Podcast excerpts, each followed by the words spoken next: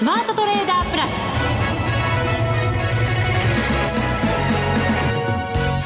全国のリスナーの皆さんこんにちは。内田まさです。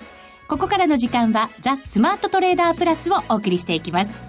この方にご登場いただきましょう。国際テクニカルアナリスト福永博之さんです。こんにちは。よろしくお願いします。よろしくお願いいたします、はい。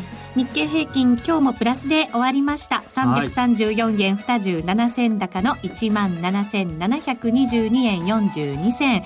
昨日と合わせると800円近い上昇になりましたので、はい。火曜日の下げを完全に取り返した感じになりますね。月曜日もプラスするともうちょっとですけど。そうですね。はいまああのー先週はそのおシルバーウィークでね、え2日間しか営業日がなくてで、まあ、そこで大幅にこう下げてでその後月火と下げて、まあ、水木と戻したという状況になってますから、はい、まあ、そういう意味では本当にあのおもうちょっとでシルバーウィークの前のうん、水準までなんとか戻せるかというところではあるんですが、まあ、シルバーウィークの前の水準っていうのはやっぱり1万8000円台ですからね。はいですから、まあ、そこまで行くには、まあ、今日もね一旦1万7800円台までこう上昇する場面あったんですけど、えー、831円まであったんですありね。ましたね、はい。高値が12時31分5倍より直後。うん。ね、ですから、まあ、そう考えますとやっぱりあとほんの少しではあるんですけれどもおーまあ明日？うん。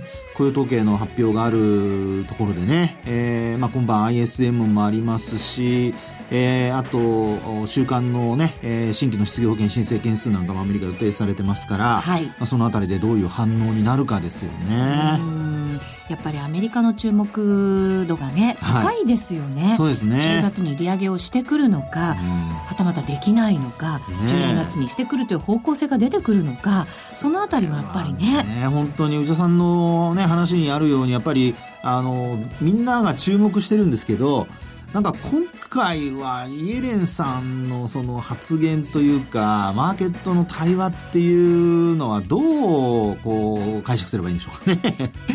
どうですかね もう本当に、まあ、そこまでねやっぱりなんて言うんでしょう皆さんちょっと迷ってるというか、はいまあ、F FRB が迷ってたらみんなも迷っちゃいますよね。そうですようんねなかなかだからちゃんとした方向性を FRB も出すのが今難しい状況なのかもしれませんけどね。ねえそしたらね、まあ、あの、利上げするのがふさわしいなんて言わなきゃいいのにね。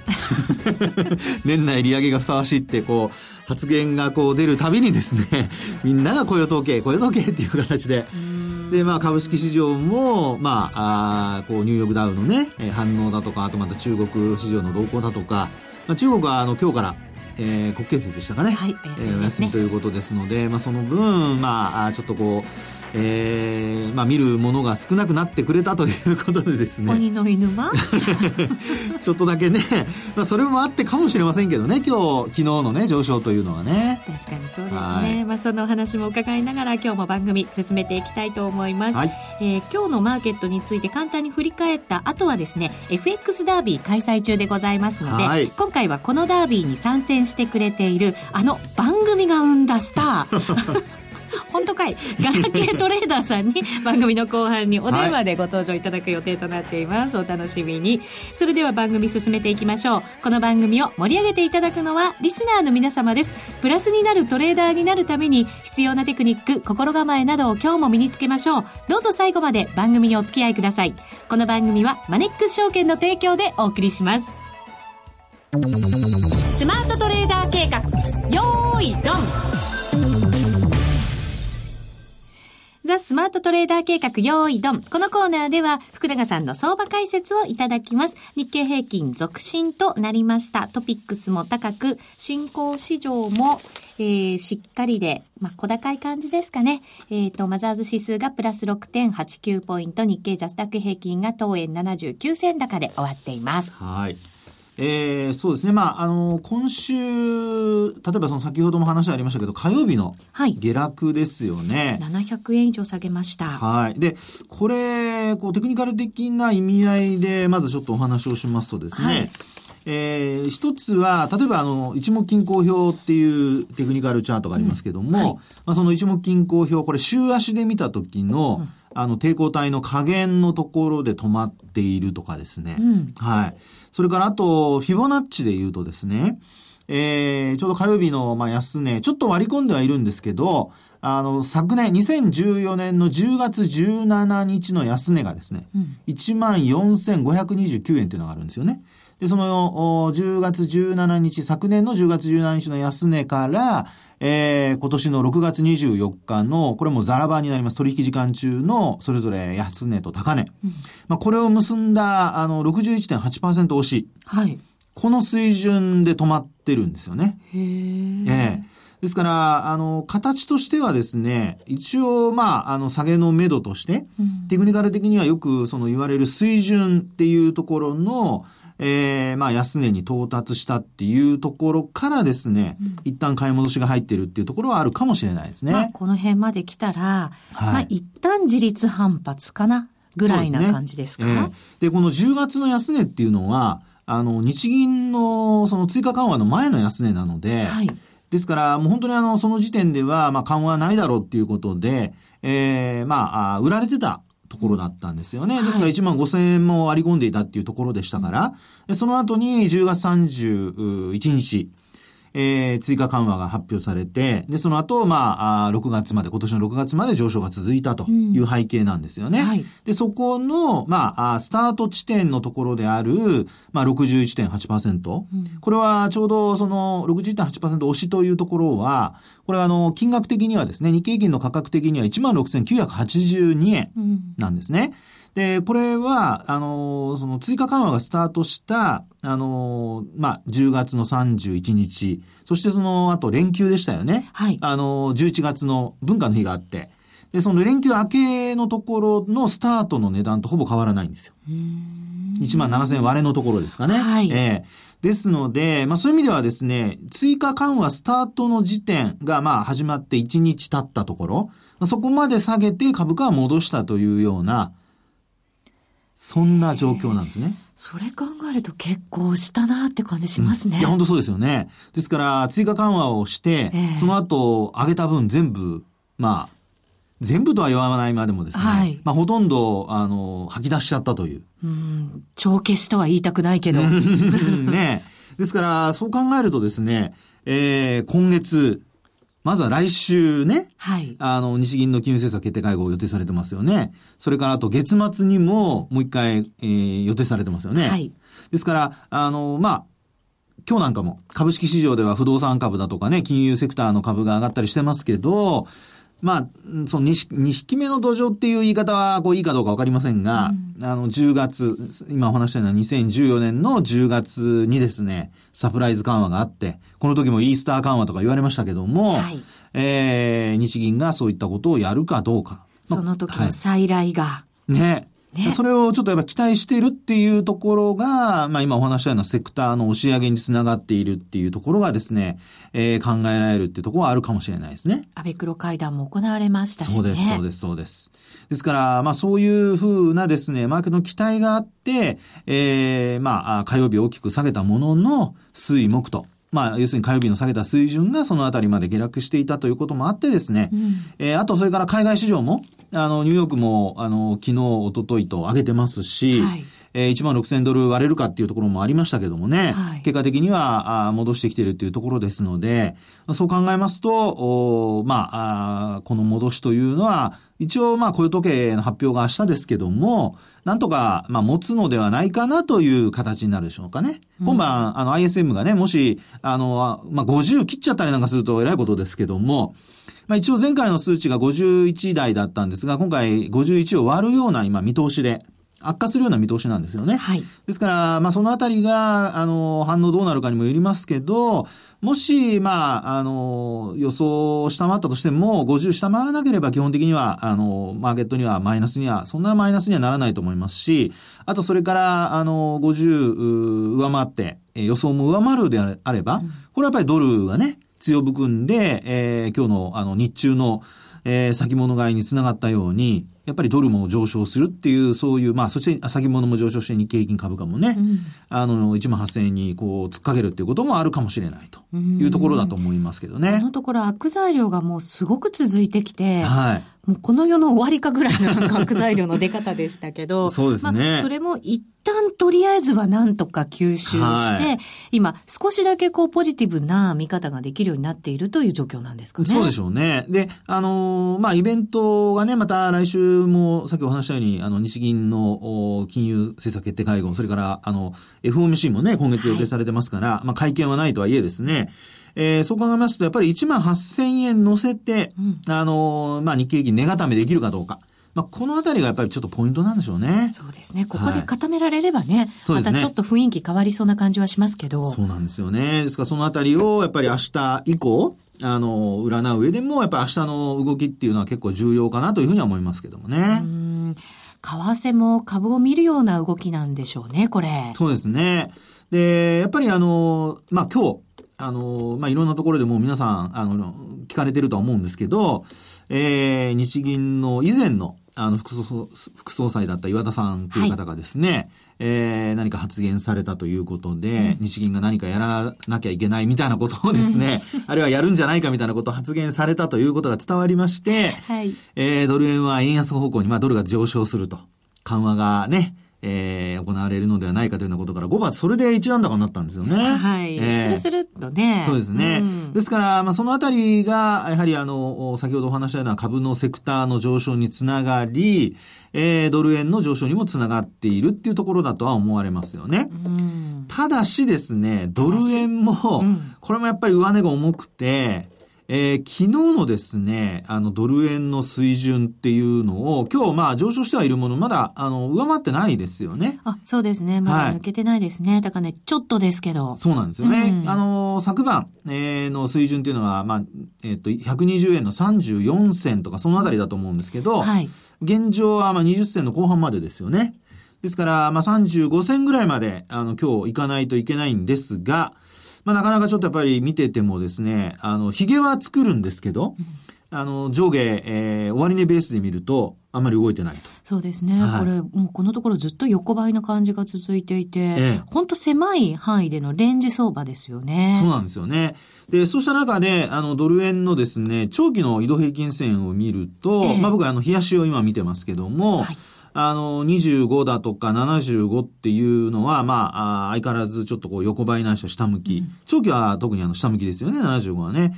ですから、あの、今回、その雇用統計の結果を受けて、えー、仮にその強い数値が出たとして、えー、その75日線をしっかりとこう、抜いてこれるかどうか。うん、要するに本当にその125円に向かうとかですね、えー、あるいは122円台乗せて、その後、まあ、円安方向に触れると。いうふうに、本当にマーケットが織り込みに行くのであれば、まあ、少なくとも今お話したような移動平均線の水準は、やっぱり維持して、あるいは超えて、あの、行かないといけないということになるかとは思うんですよね。で、あと、もう一つ、その価格の節で言うとですね、これはあの、8月の28日になりますけど、えー、ここでもやっぱり120今度1円台になりますが、58銭。はい。えー、58銭ですかね。えー、というところもありますので、まあ、そうなるとやっぱり121円の60銭も超えていかないといけないと。そこまで行くにはでも相当な材料必要ですよね。もちろん日銀が動くとか、はい、FRB が動くとか、ね、そういう後押しがないと、そこまでなんかこう跳ねていく感じって、イメージなかなかしづらいですね。ねですから今回の、まあ今週末の、あの、明日の夜にある、あの、発表されるその雇用統計、結果が、まあどうなるか、まあ強い数値が出て、で、そういうこう弾みをつけるきっかけになるのかね。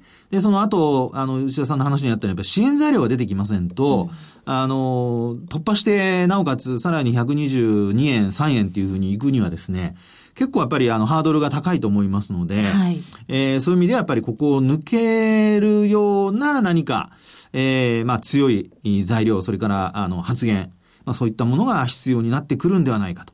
で、逆にまた、あの、押し返されるようですと、あの、これまでの、その、終値ベースで見たレンジの中にですね、はい。元に戻っちゃうっていう可能性ありますから、動かないとき、本当動かなくなりますからね、ドル円、ね。そうですよね。長期間。えーですから122円台なんかで買っちゃって、120円前後まで戻すなんていうことになると、もう一気にあの、レバレッジ高く取引しちゃうと、あのね、ロスカットってことになりかねませんから、はいダービーでは、まあそういう意味なことをですね、ちょっと気をつけて、トレードしてほしいなと思いますね。ドキッ。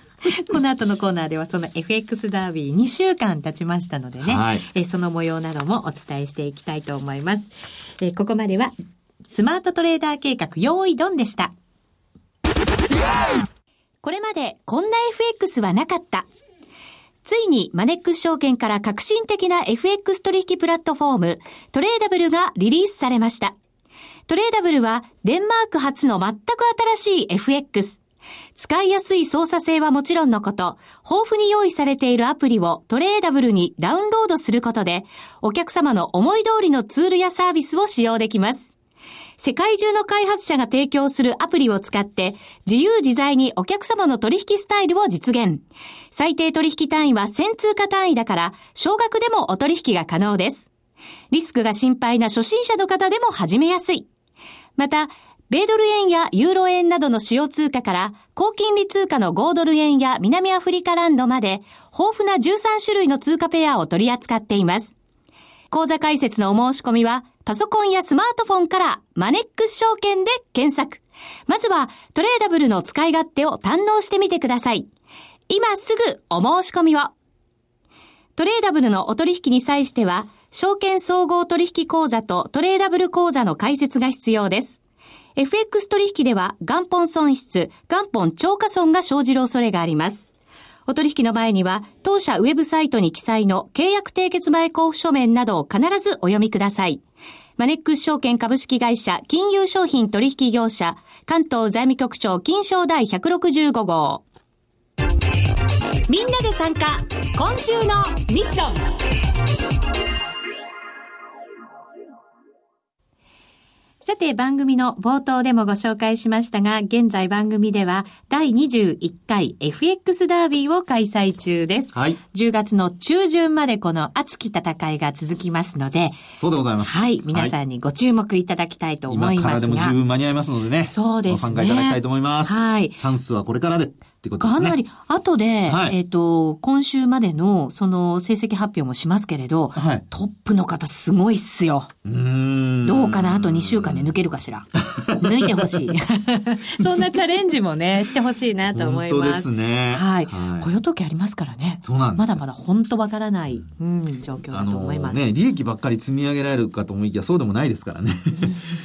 白か黒か、勝ちか負けか、上がるか下がるか、どれかなんですけどね。他力本願って言っちゃなんですけどもね。はいあの、上の人が落ちてくる可能性もなきにしもあらずですからね。そうなんですよね。諦めちゃダメです。はい、ぜひご参加ください。詳しくは番組ホームページご覧いただきたいと思います。さて、今回はですね、このダービーに参加してくれている、はいこの番組が生んだ大スター。ついに台がつきましたね。台がついちゃいました。ちょっと私すぐ言い過ぎちゃうところがね、良くないところなんですけど、えーこの方が登場してくださいます。電話がつながっています。ガラケートレーダーさん、あ、どうも。こんにちは。こんにちは。お元気ですか？ありがとうございます。おかげさまで元気でございます こがんに。ちは。どうも、こんにちは。ガラケートレーダーさん、はい FX ダービー参加してくれてるんですね。参加することに意義があると思って登録したんですけど、はい。ま、ちょっと、普段米ドル円、いやそうですね、あの、デイトレとか、まあ、短いスパンであんまやらないんで、確かにいつも、えっ、と、ラウンドを長期間で、スワップも含めながらのトレードが多いんですよね。なんですよねうん。ちょっとこうな、慣れないところがあって、で、ちょっと参加して、あの、やってみたいなと思って参加したんですけど、はい。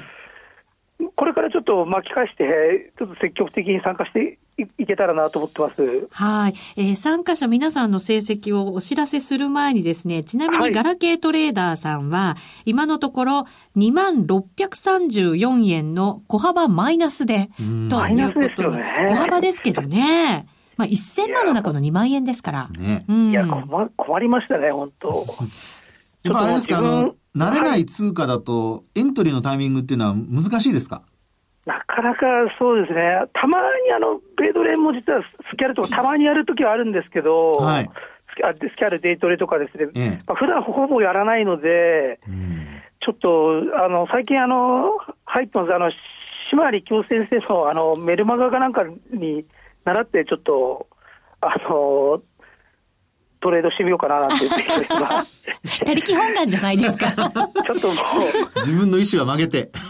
自分の意思は、僕がやるとマイナスになってしまう恐れがあるんで、でも、あれですよ、はい前回、あの、第20回 FX ダービーを開催した時に、はい。島さん出てくださって、はい。その時は、ドル円買っとけば大丈夫ですってうん、本当に短いんですけど、熱いアドバイスを一言いただいて、はい。で、本当にその通りの相場だったっていうのは、私はね、記憶に新しいので、そうね。うん、ね、そういう戦略ももちろん あるかと思いますが、どうですか？ここからの戦略、どんな風に考えてるんですか、ちなみに。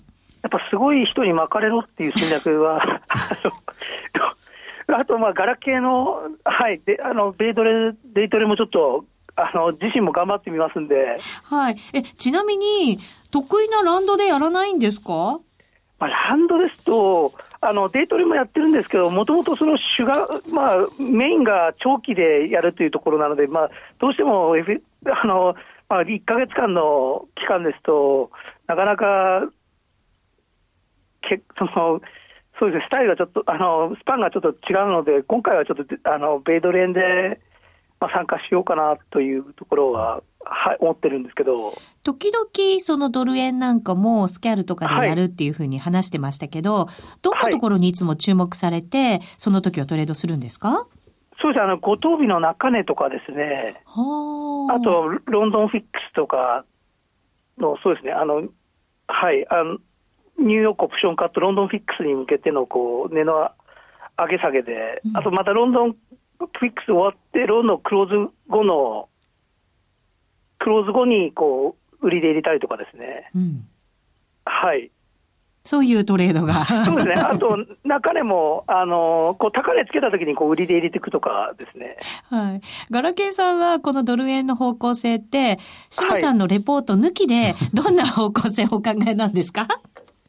まあ、そうですね、あのおそらくちょっと長い、あのまあ、あくまで予想ではあるんですけど、10月の7日ぐらいまでは、まあ、クロス円、ドル円はこう上げて、で、中、まあ、10月な、まあ、真ん中に向けてちょっと下げるんじゃないかなと思ってますんで、買いでいって、うん。で10月7日が、まあ、日銀もありますんで、まあ、そこでサプライズなんて、黒田バズーカとかなんてまだ分からないんですけど、あのまあ、12月7日までこうぐらいをちょっとさ、そうですね、で10月中旬、あのダービー終了の15日ぐらいまでにこう売りで入れておこうかなというのが、今、戦略であるんですけど。ああ、なるほど。じゃあ、イベントをこう目標にしながら、そこまでこんな風にトレードしとく。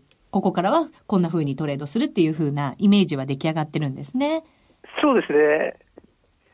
わかはい。りました。こはれすいません、あの、なかなか慣れないっていうか、なんか、いえいえ熱い。はい。い。大丈夫です。またあの、結果を楽しみにしておりますので、報告に来てください。待ってます。待ってます頑張ります。すいません、どうも。ありがとうございす。ましたありがとう。ございました。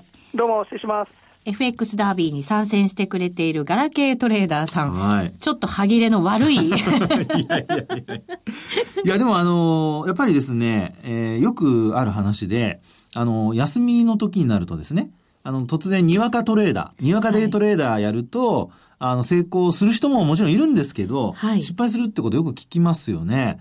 で、今回やっぱりあの、ガラケートレーダーさんの話を聞く限り、やっぱりいつものね、トレードと違うトレードをやろうとすると、うんはいまあどうもやっぱりこうしっくりこないっていうねう。ん。はいまあ、ガラケーさんに乗っていくわけじゃないんですがええ、私のトレードもちょっと報告させてもらえると。あら、うまいことなんか来ましたね、内田さん。福永さんそこ、い引っ張ってくださったんじゃないんですか、今。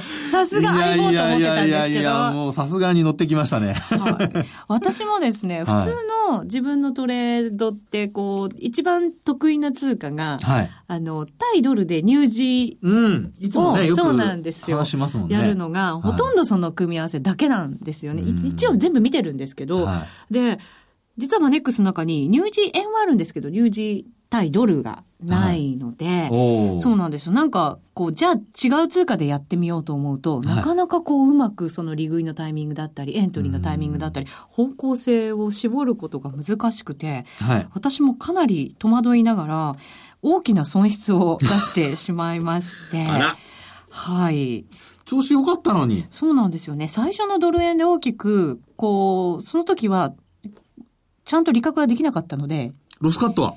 ロスカットはしたんですよ。すよねロスカットその時はしたんですけど、はいなんかそれからなんとなくこう歯車があんまりうまくこう噛み合ってない感じがあってですね、うんはい。買えば下がる。売れば上がるみたいな状態を、やっぱレンジ相場が私ちょっと苦手なのかなと思ったりはするんですけど。あの、特に狭いレンジの中ですと、はいまあ、レバレッジを効かせて逆行くとですね、ええあの、逃げるチャンスがないのでう、んそうなるとどうしてもやっぱりロスカットせざるを得なくなりますよね。そうなんですよね。そのロスカットが結構続いてですね、結構多額の今損失を抱えて、あ、まあ、今あの、あれですよ、持ってるポジションははい、一応プラスになってるポジションが。あーポジションはねはい。あの、損は全部カットしてうん、あの、綺麗な身になってるんですけど。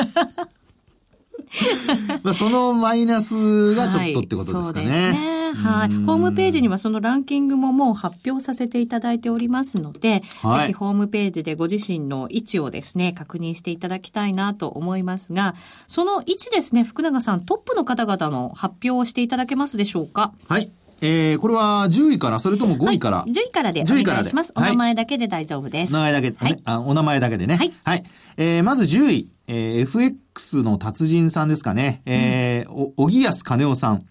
はい。